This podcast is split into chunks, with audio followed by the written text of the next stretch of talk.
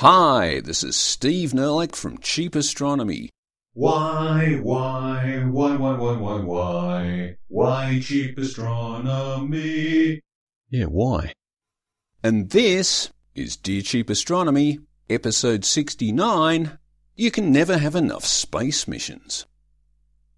So, here at Cheap Astronomy, we do cosmology, black holes, we dabble with quantum physics, and often poke fun at dark energy, but sometimes it's hard to beat a good old fashioned space mission.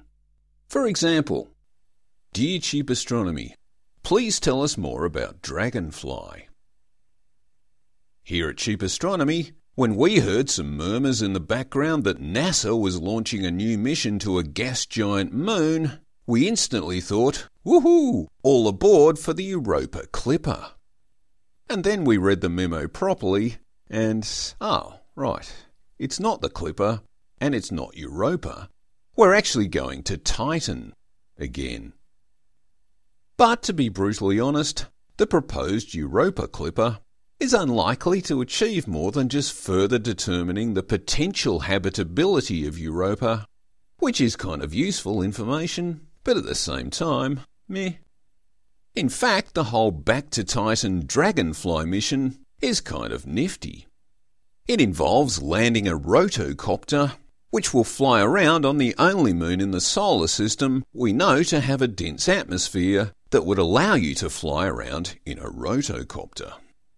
It's unlikely we'll discover life on Titan, but it's unlikely the Europa Clipper will discover life on Europa either, even though there might really be life on Europa under 20 kilometres of ice.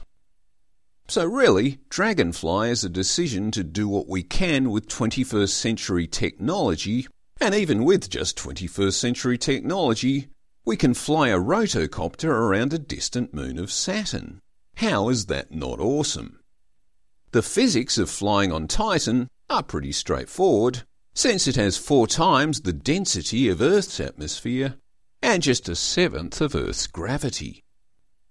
The real engineering challenges are 1. It's minus 160 degrees Celsius on Titan, and it may snow hydrocarbons. 2. Titan is over one light hour from Earth, so the copter will have to fly and navigate largely autonomously. And 3. There's no point doing all this if you don't have a way to send data back to Earth and that data just has to include a few visuals of our little machine flying around on a freaking moon of Saturn. It's expected the rotocopter will deal with the cold because it's nuclear powered by an RTG, a radioisotope thermoelectric generator, which will not only produce electrical power but also warmth. The RTG doesn't have enough electrical output to run the rotors directly, Instead, it will steadily charge up onboard batteries that have much higher wattage output. So the idea is the copter will fly during the Titan day, which is about 8 Earth days long, and recharge during the Titan night, another 8 Earth days. The final specs of the copter are yet to be worked out, but since it will be carrying its own RTG, all the flight machinery and scientific instruments, including sample collection devices, all adds up to a whopping 450 kilograms. So it is a lot of mass, even if it's not a lot of weight to lift against Titan's gravity. The rotocopter design will have four pairs of rotors, each about a metre in diameter. Two pairs are on either side of the rotocopter's rectangular body, which should give it a lot of flight stability and the mass of the craft itself should add to that stability, even if it won't be all that manoeuvrable. It is expected it will be able to fly forward in a straight line at up to 36 kilometres an hour and be able to rise up to 4 kilometres altitude. The rotocopter will have its own communication dish, allowing it to transmit and receive data directly with Earth. Similar to our moon, Titan is tidally locked on Saturn, with the same side facing Saturn all the time. So Titan's full day-night cycle of 15 days and 22 hours is entirely about its orbit around Saturn. So its opportunities to communicate with Earth will be mostly in Titan's daytimes, when the part of the moon that it's on is also facing the sun. And the part of the moon that it will be on is called Shangri-La, a huge expanse of hydrocarbon dunes, which is more or less where the Huygens probe landed back in 2005. And when does Dragonfly happen?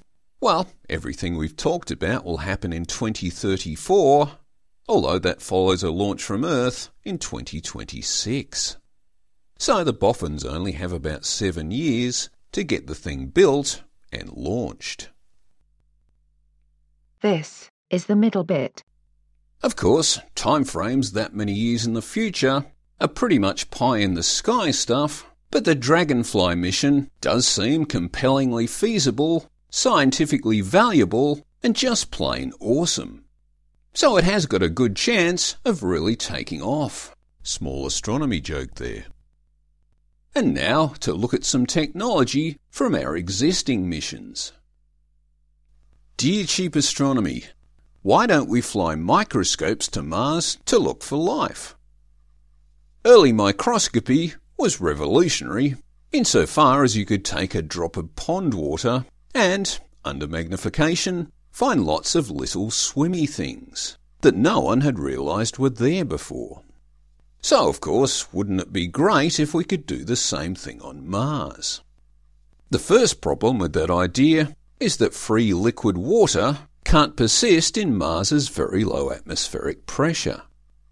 Sure, you can still look at dry samples, but dry samples won't automatically spread out flat on a microscope slide.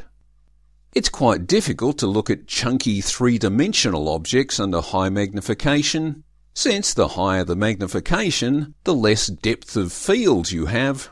So with anything that has chunky ridges, you have to focus on the top of the ridge and then adjust the focus to look at the bottom of the ridge. And even if you have the patience to keep on adjusting the focus, you have other optical issues to deal with since a 3D structure will be reflecting light from lots of different angles and directions, so you get problems with glare and diffraction. So to do really powerful optical microscopy, you need to prepare thin sections that are flat enough to be virtually two-dimensional.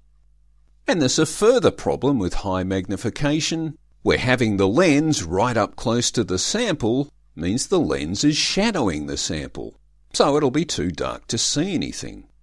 So not only do your thin sections need to be almost two-dimensional, they also need to be almost transparent so you can shine light through them from beneath. And there's yet another issue.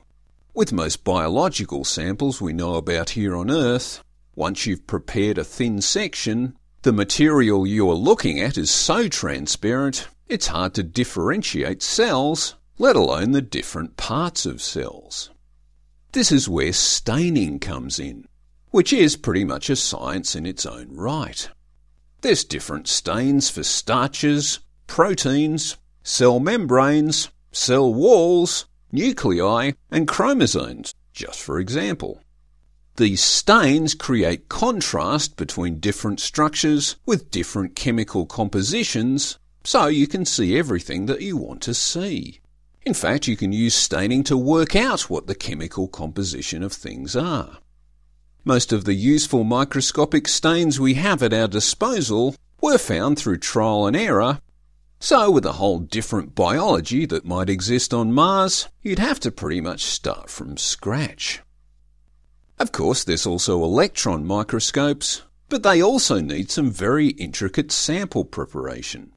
Transmission electron microscopes look at thin sections that electrons can pass through, and these are stained with heavy metals to create contrast.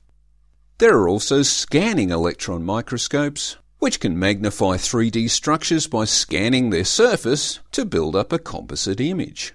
Those 3D samples have to be coated with an electrically conductive covering, and they have to be earthed since you are firing charged electrons at a sample that's sitting in a vacuum, which is going to build up a big electrostatic charge if it's not earthed properly. Gold, for example, is an excellent coating for scanning samples.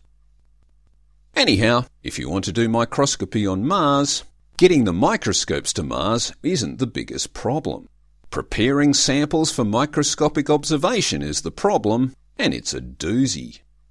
Robotic solutions would be a stretch for our current technologies, so it's probably easier to send people there to set up a lab. Not that there's anything about that that's easy.